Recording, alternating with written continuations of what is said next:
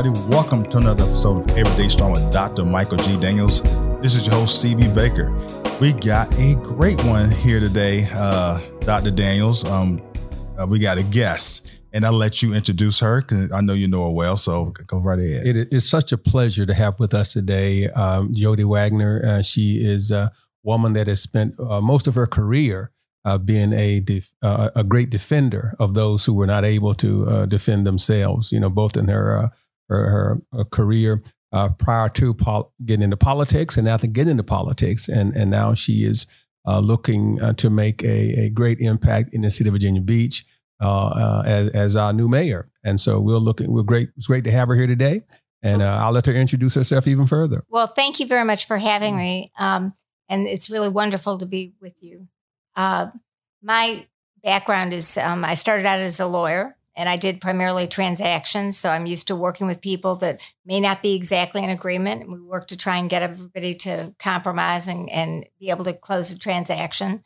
Um, to a large extent, that skill set is exactly what city council needs is to get the city council members working together with the citizens to be able to resolve issues and, and solve problems.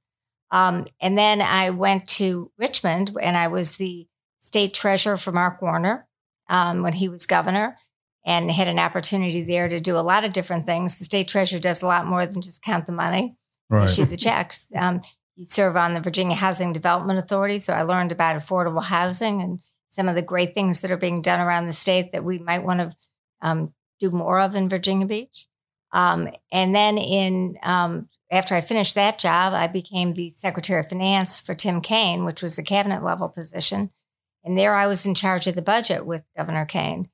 And fortunately, when, eh, working with those two governors, we had great success. With Mark Warner, we were the best managed state and the best state to do business in. And with Tim, with Tim Kaine, we were the best state to do business in and the best state in which to be born. So those were great administrations that I'm proud of being involved with. Um, during that time, I started a little company called Jody's Popcorn, and we um, opened a little retail store at the oceanfront. And when I finished serving with um, Governor Kaine, I went back in and we've been growing that business and we now wholesale around the country. Wow. And are focused on that. Um, but I, you know, right now the city of Virginia Beach is facing a lot of challenges. Um, we've got the, the challenges connected with COVID 19. We have an economic um, recession, and a lot of small businesses are probably not going to be in business three months from now. And we've got um, some issues of disparity and equity that need to be addressed that have been on the table for a long time. And um, currently they have not been resolved, and we need to work to, towards resolution on those.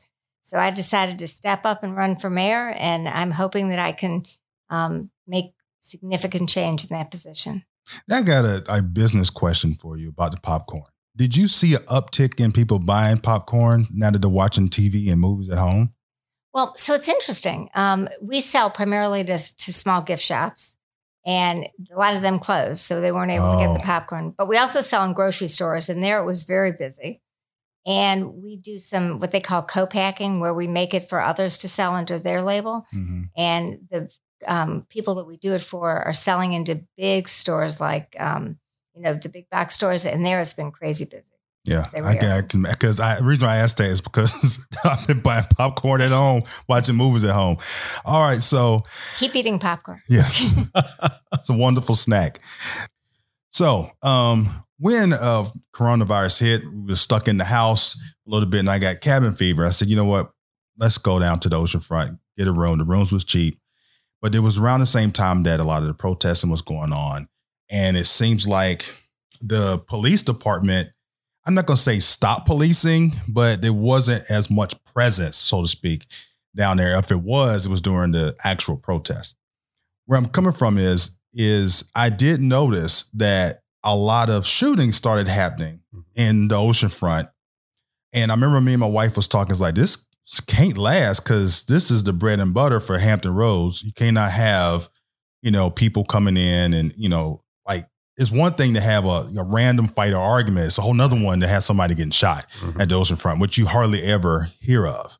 You know, so what is the plans for policing Hampton Roads area and but your neck of the woods, which would be Virginia Beach? So it's a challenge. Um, the police actually because of a variety of things, but primarily frustration by um, members of the police department, they've actually hit, been losing members.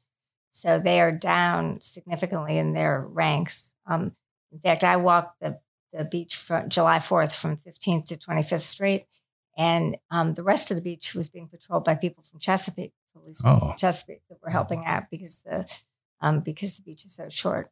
So I think they're working on hiring. Um, but the you know there are a lot of things that can help the situation. First of all, they need better lighting, um, and the police will tell you that. I met with um, some members of the police department, and they were very clear that the biggest problem down there is we need to create a better atmosphere. So we need better lighting. Um, we need to clean it up. If you walk in the in that area between 15th and 25th, which is where most of the problems happen, you'll notice that it's not well kept. And it's not just the shop owners. Some of the shop owners are doing a great job, some aren't. But the sidewalk is is damaged. It hasn't been maintained. Um, the trash cans were overflowing.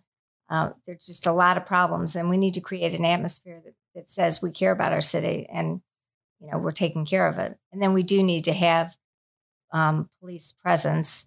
Uh, unfortunately, they're being attacked by citizens um, that are taking the pro- taking the protesting and becoming unpleasant, and we've got to change that dynamic. Yeah. Now, do you think the I always just blame the trash cans overflowing on Mhm. the coronavirus and people just lack of having staff just to be able to take care of that. Well, you know, I, I think too, one of the great issues that we have is that um, people are not, those who have the power um, have not really assessed what the problems are. And so if you don't deal with the problem and you keep dealing with the symptoms, Yeah. it keeps snowballing, right? And so the question is, why are people frustrated? You know, what what, what makes you know the average person just decide we're going to um, all of a sudden uh, we're going to defy authority? You know, we're going to do those things. And it's easy. To, it's easy to to to blame um, because that's the easy way out. See, the hard way out is to say, well, you know, what's causing it? You know, what makes uh, you know a, a 17, 18 year old decide I'm going to throw a rock at a policeman? Right. Well, you know, when when hope is gone, then you do things that wouldn't ordinarily be a part of what you are. I think that's one thing we have to start looking at is is what is the what is the root causes of all this thing? You know, why are people so frustrated? You know, they've been locked up in the house for a long time. You know, that's frustrating right there. And, and then um, you have all the other things that happen in the nation. That's another issue that's frustrating. And so if the, if people are not acting, if all they're doing is is talking and giving you rhetoric, you know, that's more frustrating. You know, so what do you do? You know, it's kind of like um, uh, Stokely Carmichael said a long time ago. He said that if I whisper it in your ear and you don't listen, then the next thing I will do is talk in a normal voice. If you still don't listen, I'll shout. If I shout and you don't listen, I'll get your attention the best way I know how, which may be a rock through your window. Right. And so I, I- I think that if if out of frustration, that that's why you're seeing some of the uh, some of the attacks because um, talk, as my father would always say, talk is cheap, but it takes money to buy land. Which means you know you got to act. You can't just tell me what to do. You got to act on it. I got to see some change. And right now we haven't seen any real change, Right. and and that's a part of the problem. so what's what can we do to the what's the first step to change, I should say?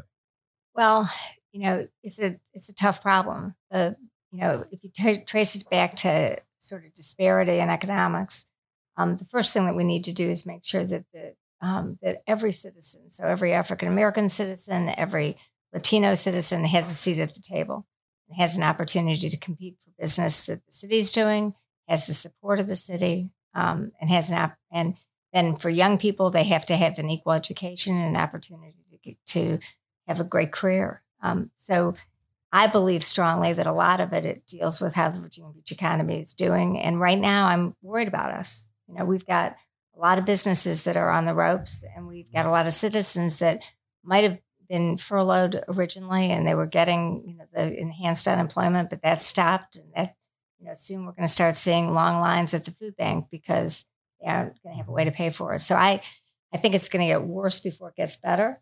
Um, I think it's really incumbent upon city council to try and support the small businesses as best they can. I don't necessarily mean financially, Right. um, but I mean, you know, giving them as much room to, whether it means letting them expand their restaurant into the street you know, Right. so that they have enough seats to have outdoor seating. Um, I think we need to provide as much education to people about COVID so that they know what's safe and what's not safe. Um, if you know, we've got to create an environment where people are are listening to the experts and are wearing the face mask because the sooner we bring down the transmission rates so that it's safe to go back to school, we can get the kids back in school. Yeah. Um, but it's going to take a concerted effort and it takes a lot of communication. Right. You know, the crazy thing about all of this is it's a very unique situation. And when, when Dr. Daniels told me that, you know, you was running for mayor, and I was like, well, who would want to be in leadership right now? you know, it's like, you know, it's it's a very daunting task with no roadmap. You know, you're stuck in the dark, you're in the middle of the woods, and there's no GPS, there's no map, and you got a little bit of path in front of you, and it's dark. You know, so what are what are you going to lean on to be able to get you to the right area to bust through all of this? Well, the first thing I'm going to do is I'm going to lean on the citizens of the city to tell me what they need. Um, we've st- stood up four task forces in our campaign. In fact, Dr. Daniels is serving on one of them. Um, but one is on the economy, and we're asking that group to look at several issues. What do we do to support the small businesses? What do we do to um, clean up the oceanfront? And then long term, what do we do to diversify our economy so we're not so dependent on the oceanfront in that area. And so we're not so dependent on the military because as we experienced in the past, you know, BRAC can come, you know, at any time and close the base. Yeah. Um, and that, so that's the first one. The second is a diversity and equity um, task force, um, which you're serving on, which is really meant to deal with the, the challenge, you know, to help inform me and then create suggestions of what we can do to um, create a more fair environment for everybody. The third is a flooding and coastal resilience task force because to add to everything else, we might have to build an ark to be able to get around the city when it rains. Um, and then the and then the fourth one is um, public safety and public health because we've got to come up with some strategies to respond to some of the concerns that have been expressed by um, the Virginia Beach Interdenominational Ministers Conference. Mm-hmm. Um, they laid out a strategy in 2016 of what needed to happen for um, fair policing, and some of that's been adopted, but a lot of it hasn't. Um, you know, the police force right now does not reflect the community. Right. Um, Yeah. I think it's what seven percent of the police force is is African American, Mhm. but twenty percent of the city is African American. Um, so there's a lot of work to be done, Right. and um, but I I can't I don't have all the answers. I need to talk to people like Pastor Daniels and help me come up with the right answers. Yeah, and that's part of the that's that has been part of the problem in the past. And I think again that's part of the frustration is that if people ask the question and you give them the answer and then they do little to respond, you, you know, and I and I, I think that's key as we move forward is is that you know if you really want to to make a change, then you have to be willing to accept the change that people suggest. You know, there I'll give you just a, a small example of what I'm referring to um, you know, there was a task force that was developed to um, to increase the minority policing, as you pointed out, and, and, several suggestions were made. None of the suggestions were adopted. you know, so then you know why have the task force if you're not going to go Right. along with the suggestions? You know, uh, for example, um, they recruiting was done heavily at Old Dominion University, which I'm proud to be uh, an alumnus of ODU. Uh, but the bottom line is most of the minorities are at Norfolk State and Hampton. So right. you know, so so why would you go? Why would you make that your primary effort? And if you go to uh, in Norfolk State, then as I mentioned to them, don't go wearing a blue uniform. You know, go go wearing civilian clothes because I, the ideas of policing are different in the African American community. For us, you know, policing has been a, a place of occupation. Right. You, you know, and and you need to present it differently, not as a, a occupying agency, but as people who want to help you so that you can live, you know, productive, safe lives. But none of those things were adopted, and that's that's again that's a part of the problem. So I'm looking forward to a time when, as you mentioned, that you know we can have leaders that will listen and then act based on what we're telling them, because that's why you elect leaders. You don't elect leaders to do what they want to do. You elect Right. leaders to listen and do what you've asked them to do. Right. And the ironic thing with the the Virginia Beach police force being down, now we have openings. So we now we can feel that you know, maybe get a gap, fill that gap a little bit from that 7% and maybe range it up to 15 to 18%, you know, reflecting the community a little bit more.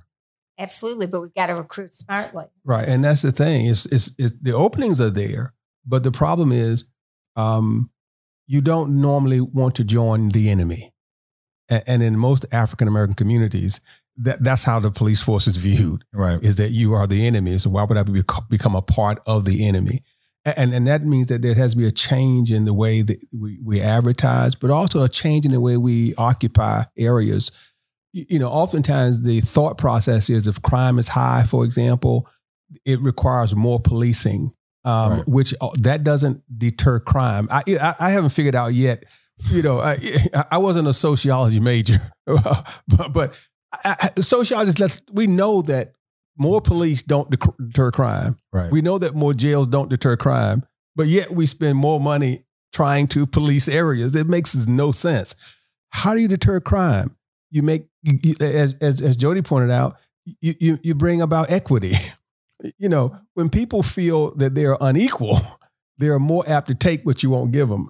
If if you give it to them, then they won't take it. But you got to give it to them in a way that makes them feel good about it. You know, so rather than uh, you know putting more money in, in, into law enforcement, we ought to put more money into social programs right. that allow people to elevate themselves. Schools should be equitable as far as you know how we do things. As you, again, as you pointed out with, with education, um, in in the area where we are, there is a uh, a school that is six is a sixth grade school. All it has is sixth grade, right? Now, that's the strangest thing I've ever heard of. The reason why they have a sixth grade school is because they weren't comfortable moving kids from elementary straight to middle school. Hmm. Okay. Now, because they're saying, well, they need to improve reading and, and those fundamental things, right? Well, it, does that mean that the kids that live in those predominantly minority neighborhoods have less intelligence? We know that's not true. Right. So then why why is it that you lower the standards? You don't lower standards. You improve how you teach right. or you change how you teach or or you put programs in place so kids when they come to school, they are not hungry because right. a hungry kid doesn't learn you know, you put those kind of things in place. And so, which takes us, you know, back to where people, you know, when people think, what do you do with the police force? You know, do you defund them? Do you do this? Do you do that? Well, it's not a matter of taking the money away per se. It's about being smart about how you spend the money. Right. You know, a lot of a lot of the answers is common sense answers, but the issue is you have people with agendas that say, well, if you do X, Y, and Z, you're going to hurt me over here. Mm-hmm. But even though common sense wise it says, you know, you need to fund, you know, social programs, fund you know, the education system, which is for years been underfunded. Anytime you're asking parents to bring paper to the school, that's like a red flag should go up, but everybody, no one does anything about it. It's like, you know, why do we have to bring school supplies, you know, to a public school? You know, and even now the private schools even asking for that. And we're, you know, and we're paying the private school. So it's like it's what can we do to change the mindset for everybody? Be like, okay, let's just stop the foolishness. Let's do what needs to get done. It's tough, and it's and it's and it's got to be addressed at all levels. You know, the city alone can't solve the funding of schools. It's a partnership with the state and to some extent the federal government. Um, but we need to prioritize education. And one of the goals in the when I was in the Kaine administration, one of the number one goals was um, pre kindergarten, pre K um, for for everyone because it's totally inequitable that if I can afford to pay for pre K for my child and you can't, then my child already starts ahead mm-hmm. before they've even reached five years old. Right. So, um, you know, that's an example of where you know you really need to elect the right legislature, and you know you've got to pay you know a lot of attention to who the delegates and the senators are because all and the governor because ultimately they decide what they're going to fund at the state level. Right. Um, and and then all the way up in the federal government, we have um, concern now that they're talking about not funding schools if they don't open in person. Seriously. I mean, yeah. So I mean, I, th- I think that um, it you know elections matter, and you know I think that the citizens really need to pay a lot of attention to who they're electing for city council because city council decides how much money the schools get. So if you elect city council people that aren't you know, very devoted to education and to making sure that everybody gets a fair and good education, then you're going to end up with a disparity. Yeah. Well, absolutely. And, and, you know, that, as you say, the answer is simple. You know, we make we make things complex right. uh, because of agendas. If I'm from a poor neighborhood, right, and again, this is not a new concept. If I'm from a poor neighborhood, generally speaking, I go to a school that's poorly funded. Mm-hmm. If I go to a school that's poorly funded, then I end up getting a poor education. If I get a poor education, then it's highly unlikely I can move out of that poor neighborhood. So I have children. Right. And then they go to the they live in a poor neighborhood. They get a poor education, right. and then they don't. So you get that. All you, all you get is a, a cycle. It's it's, a, it's the same thing over and over again. Now, if you just look at the schools in the various areas, it's obvious uh, that that you know tax dollars really should not have neighborhood stamps on them. Uh, you know, is the point I'm making out, right?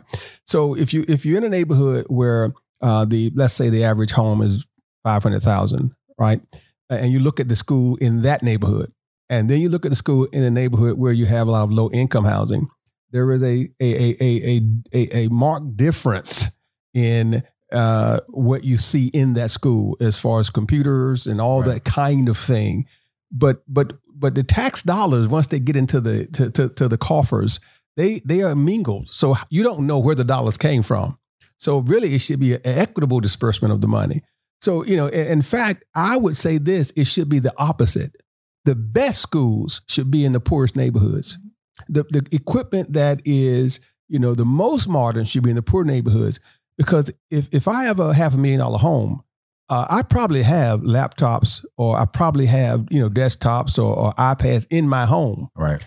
If I live in Section 8 housing, there's a high, I probably don't have that kind of equipment. Right. If I live in a neighborhood with half a million dollar homes, then I have Wi-Fi. You know, I have access to internet. Mm-hmm. So really, it, it should be the opposite.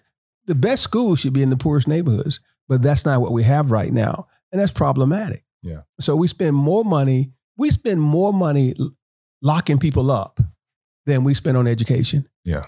And that's sad. It is sad. If we would, if we would spend that same amount of money on educating people, then we could reduce the number of people that are in jail, which would also bring down crime. Yeah, and which brings up the point of will virtual school even work holistically for everybody? I think it's clear it's not. Yeah. I mean, if you don't have access to the internet, virtual school doesn't do you any any good. Right. If you don't have a parent there that's that has the time and the knowledge to help you, mm-hmm. then you know you may not be able to even figure out how to do it if you're little. So I think it's, you know, it is not the ideal education at all. So we've got to do everything we can to get these kids back to school as soon as they can safely. Yeah, I, have experienced because I have two kids myself, the virtual school, and I was like, oh my God. This is, you know, it's like this is this is this is not going to work because if you work like I am an entrepreneur, so I work from home a lot.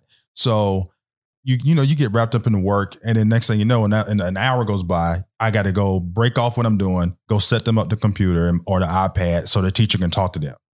Then i got to pay attention to what's going on because the teacher's telling the, my, my child something that i need to know about so i can help them later on. So really you're not working you're a teacher's assistant the entire day you know so that really is i can just imagine. Now that's me as an entrepreneur well off at home. Now, I can't imagine being thirty-five thousand to forty-five thousand dollar a year person that I need my job. What am what am I going to do? Mm-hmm. Am I going to stay at home with my child so they get education, or do I go to work? And that's a very tough task to really be faced with. A, uh, you know, decision.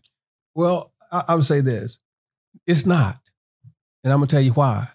Because we have never made that decision. We've always done what required us to do you know, we, we didn't just start living in a world where parents had to decide, do I stay home or do I go to work?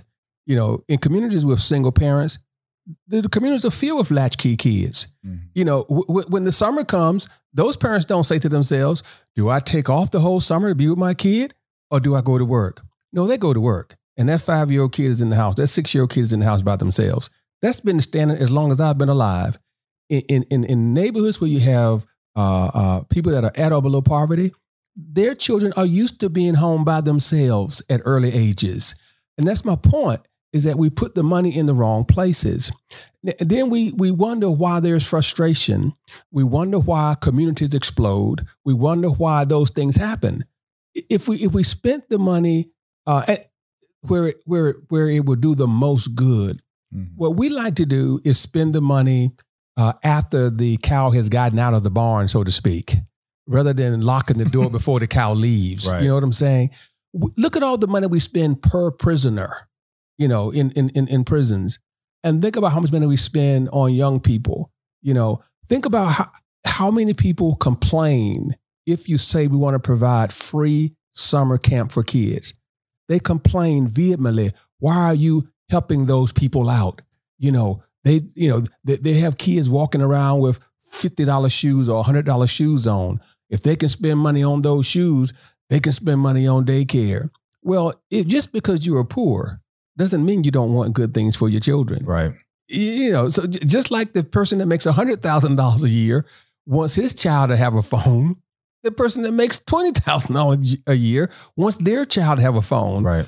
But we want to look at that person as if they are bad for some reason because they want their children to have what other children have.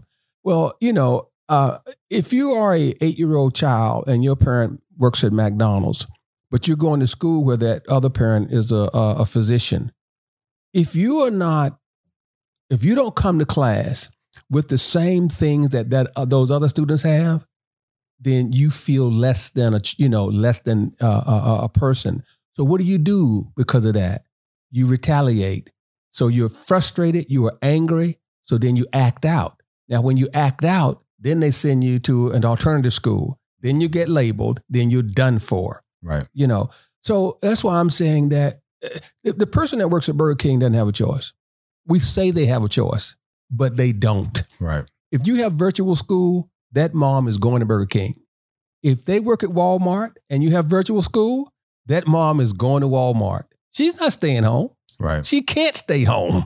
The child is going to be home unattended.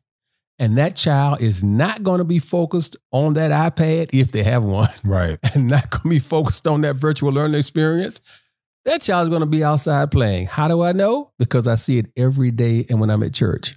I saw it in March, I saw it in April. When the weather was warm, those kids were outside playing. They were not inside studying. Right. You know, the teenagers are less frustrated because they have more flexibility because they had their cars or they were out and they were hanging around and they were congregating, they were playing basketball, they were doing all those kinds of things. And so my point is simply this is that you know, people say the parents have to make a decision. No, the decision was made from the moment they became impoverished. And that is you're working. Right. And that's why you see COVID 19 hitting minority communities harder because they work the kind of jobs where they have no choice. They have to go to work. When you see people frustrated, it's like anything. Um, if you take a bunch of rats and you put them in an enclosed environment, or any animal in an enclosed environment, they're going to fight. When you do that with people, the same thing happens. So that's why the crime rate goes up. Hopelessness brings up a crime rate. It, it just happens in any society. It happens right. throughout our history. The answer to hopelessness is not more police. I'm saying that because I know I want to bring us back. the answer to hopelessness is not more police. The answer to hopelessness is to establish programs that bring hope.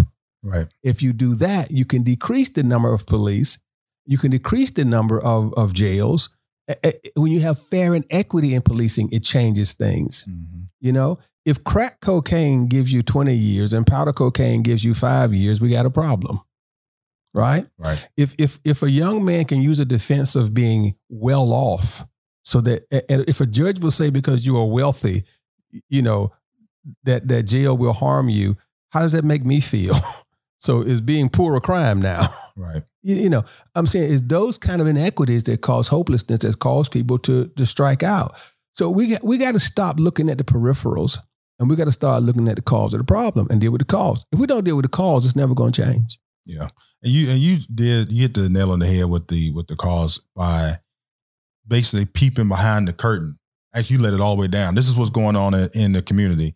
these kids are at home by themselves. That's the real world. You know, and and if you take a child that's basically raising themselves for, you know, through all those years and then expect them to not get in trouble, you it's like you're living in you it's not reality, you know. It's his point. If I'm at home, as I'm I'm a latchkey kid, let's say starting at age five, who becomes my family? The other latchkey kids. Right. Okay, because when mom comes home, m- mom's work ten hour day. Mom come home, mom's tired. Okay, Uh, um, um, it'd be nice if mom could come home and you know and, and cuddle you and, and love you and do. Mom's tired. Okay, so what does she do? She says, "Listen, y'all making too much noise. Get out of this house." right. So you go outside now, but you've been so your family becomes your friends, Right. right. So when your family mm-hmm. becomes your friends, you hang out together. When you hang out together and the police see you, what do they call you? A gang. Yep. So once they call you a gang, they treat you like a gang. Once they treat you like a gang, you respond like a gang. You know, it, it, it, you know what we know is this: you are what people tell you you are, and that's just the way it is. Right. So you're right. And, you know, that's why I'm saying we, we have to look at the problem and stop blaming people for for being a part of the problem. Nobody wants to be there. You know, you no one wakes up in the morning and say, you know what? I want to go to jail today. I, I just I, I think I want to get 10 years. You know what I mean? right. I want to well, what's your what's your career gonna be, little Johnny? I want to get life in prison. Right. That's not what happens, right? Right. It's circumstances. We have to change where people are at early stages so they can grow up to be what they really aspire to be. Yeah. And then also the assumptions that the kids have. It's like growing up, if you, if you, if that's the norm for people in your community going to jail, He's like, well, you know, you know, little Johnny went to jail, you know, he's doing five years. I hope I don't get locked up doing the same thing. But if he gets caught, he's like, you know, the, the that saying they say, I caught a case. It's like they say it like it's something that you like you catching a cold. Like, no, you actually got to do something, you know, something criminal. And that's the part that we we really got to focus on our community is making sure that that mindset is broken down, you know, and and really supplying the programs for these kids and having somewhere for them to go. Now, all that is fine and dandy, but can we get it done with COVID nineteen out there? How can we get how can we get programs in place and grants in place for people to apply for grants for programs out there with COVID nineteen still lingering around? Well, um, COVID 19 is not an insurmountable thing. Um, we, we just view it as being insurmountable. Okay. Um, there's a solution to every problem, uh, point blank, right? Now, um, we, f- f- you, you, you take um, with virtual learning, for example. Mhm. Virtual learning um, can work if you do a hybrid of it, right? Um, why why couldn't people utilize learning centers? Like like for example, when I worked when I worked in in corporate world, right? You had you had virtual offices, but they didn't detach you from where you were, but you had like different pods you could go to, and in those virtual settings, you still had you know everything you needed to operate. Right. What if you had virtual learning set up that way? So the kid didn't come to school to learn, but they went to another pod somewhere. So Right. it could be, you know, 10 kids at, at various pods doing learning. Now, people with money, that's what they're doing, mm. right? They're doing that right now. But but so if you if you're underprivileged, you can't go to a pod. But why not take that money that you normally would spend in the school and pay other entities, you know, give out vouchers so that parents could do that. And, and that would that that would increase like private schools would, in, would you know and, and and not just private schools but churches could could be a part of that Right. you know retired teachers can you imagine the number of retired teachers that would come out of retirement Right. you know if if if you said to them listen take five kids at your house Right. you know or, or those i'm just saying those kind of setups that could be done i bet you'd even change your business structure I've actually even I, I thought about that, the same type of idea. And I was in a random conversation. I said, well, if COVID hangs around, I can see as you can like a lot of strip malls are empty because box stores are closing. Mhm. So what if the school system bought part of it, Or turned leased it, it. or leased it, and said, okay, I'm setting up a, a class right here, and there's one teacher, one teacher assistant, ten to twelve students come in there in that one place. It's easy to disinfect. It's just one room. It's only 12 to 13, 12 to 15 kids. You know, it's two teach, uh, a teacher and a teacher assistant. They come in for half a day and they go home. Something very simple that helps the economy because the person who's leasing, the, the person who owns the commercial building is hurting. They have no tenant, and they, but they still probably owe, owe a mortgage. Now you got somebody coming in leasing that part, so it basically helps. Everybody gets helped out. You know, and now the problem that got presented to me when I made that suggestion was how would the people get there? Because if the bus system is not really working, you know, for like school buses, because they're having issues with school buses, like how can a person from an impoverished neighborhood get to the to the pod, so to speak, if they don't have you know a vehicle? Well, um, again, there's No- a no- for any problem, right. right? And and I'm Create a transportation business. Oh, well, no, well, it's not that you don't have the school buses. You have school buses. The question will be how do you keep them separated, this kind of thing. But it depends on where the pods were at. You know, most churches are within walking distance from from people in the communities, right? That's true. A lot of strip malls are in walking distance from people in the communities. So, you know, I think that's a small thing to deal with. I, I think really it's a matter of of, of how you um, manage your, your funding. And again, I know the cities uh, funding is tight. I know state funding is tight. You know, I mean, most of my career I did I did I did with budgeting for the federal government. Okay, so I also understand the simple principle that what you deem important is where you put your money. Mhm. You know, in, in any agency, federal, state, or local, that what you think is most important is where you budget most of your money. So the question is, when I'm looking at a city, and, and, you know, and I'm and I'm certainly hoping that you know Jody will feel the same way, is that we can, you can determine how a city values by what their budget is like. You look at those line items and you see where that money is going. That tells you what they really care about. It's just, it's just really just that simple. And, and, and so that's how you can determine where we need to go and what we need to do by looking at budgets, which is something that people most people don't do when they vote. They don't go online and Yeah, say, "Let me right. let me look right at the budget and see what Yeah. they've been saying is important." But that's what you got to do. And when you do that, you, you you find out some things. And so if we if we put the money where the money should go, you know, again, uh, let me bring it back to the cry of defunding the police. For example, when people say, "You all people are saying they want to get rid of police," that's not what defund the police means. No, no one has said defund the police means get rid of policemen. You know, that's not what they're talking about. And maybe they need to change the verbiage. What they're talking about is how you fund programs specifically. Mm. Because if all you do to fight crime is get more policemen, what you do is you make a market. You make it, it becomes a capitalistic a capitalistic endeavor, right? If I make money because you are locked up, I'm gonna lock you up. Right. it's just that simple. Right. It's- you know, policemen get funded based on arrest. The more arrest, the more money you get for your locality. So why wouldn't I arrest more people? Yeah. Why wouldn't I look to lock more people up? You know, it, it, it, that that's the problem. Is again, it's how we look at the money. Yeah. You know, see if you, if you change if you change the the um, the dynamic of uh, what what do we measure? If you change the measurement, it will change things. You know, and I don't want to take up all the time because I want Jody to speak on it too. But if you change the measurement, it will change how we look at things, and it will it will create a change in how we think. And you mentioned something, and Dr. Dans, I wanted to bring to, uh, to Jody, um, the funding piece.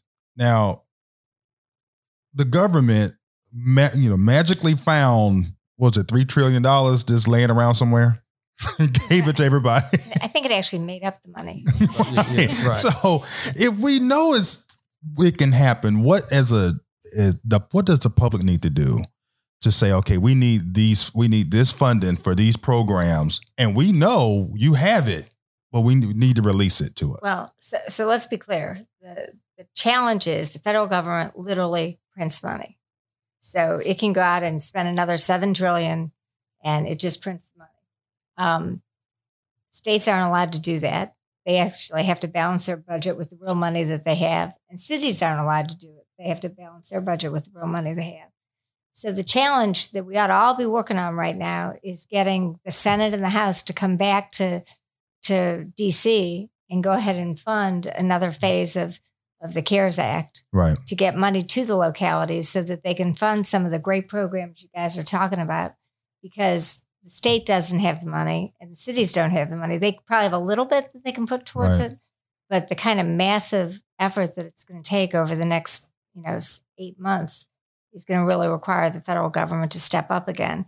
And, you know, it's unfortunate because it's just digging the um, unfunded deficit even further. So our ch- our children and grandchildren are going to inherit a bigger deficit. But at this point, we don't have a choice. All right. So we got about five minutes left here. So, Dr. Daniels, you have any any other topics you'd like to bring up? No, I'm I'm I'm I'm going to yield my my my uh, few minutes because, and I want Jody to just uh, you know address the people and and let them know um, uh, why they should be voting for her uh, this cycle. Well, thank you, Dr. Daniels. Um, you know, to be quite honest with you, my opponent has been in office for 16 years, and he's had a long time to present solutions to the problems that we're talking about. And if you aren't happy with the solutions that have been already de- that have been taken, then it's time for a change. And you know, in my background, I spent a lot of time working on some of the issues that we talked about today. Um, as a young lawyer, I was very involved with the United Way and worked. Uh, section that I did um, and worked on was um, student students at need or children at need. So I worked on funding for the Boys and Girls Clubs and the and the after school programs and stuff like that because we were worried then. That was I won't tell you how many years, but it was a long time. it was about 30 years ago. We were worried about latchkey kids then. We haven't solved that problem yet. Um, but um, you know, we really need to to readdress and to dig in and to deal with the issues that we're facing. In 2020, it's a different city than it was in 2000. It's a Mhm. very different city. It's more diverse, it's bigger, it has a greater population, and we need to adjust for that. We need to make sure that we create an opportunity for everyone. Our schools need to have, and, and Virginia Beach has done a good job. Our schools do have the opportunity to learn skills that don't necessarily require you to go to college. But now we need to bring the businesses here so that they can get jobs using those skills. We need to focus over the next four years on how we help small businesses recover and how and how we and there's a lot to that. You know, I talked to somebody the other day who had a business idea. He wanted to take a restaurant and convert it to a wedding venue. That seems pretty simple, right? Right. It took him six months to get through the city permitting process to be able to do that. So for six months, that poor man was paying rent on that facility and couldn't make a dime out of it. Mm. So that's very discouraging. And if you're a, a small business owner that doesn't have a deep pocket, um, which most small business owners do not, um, they can't afford that kind of delay. The city has to really step up and improve our processes so that they can get in and out quickly and they can start get back to work. And and when we put them back to work, not only do we put the small business owner back to work, but we put all the people that that, that owner employs back to work. Right.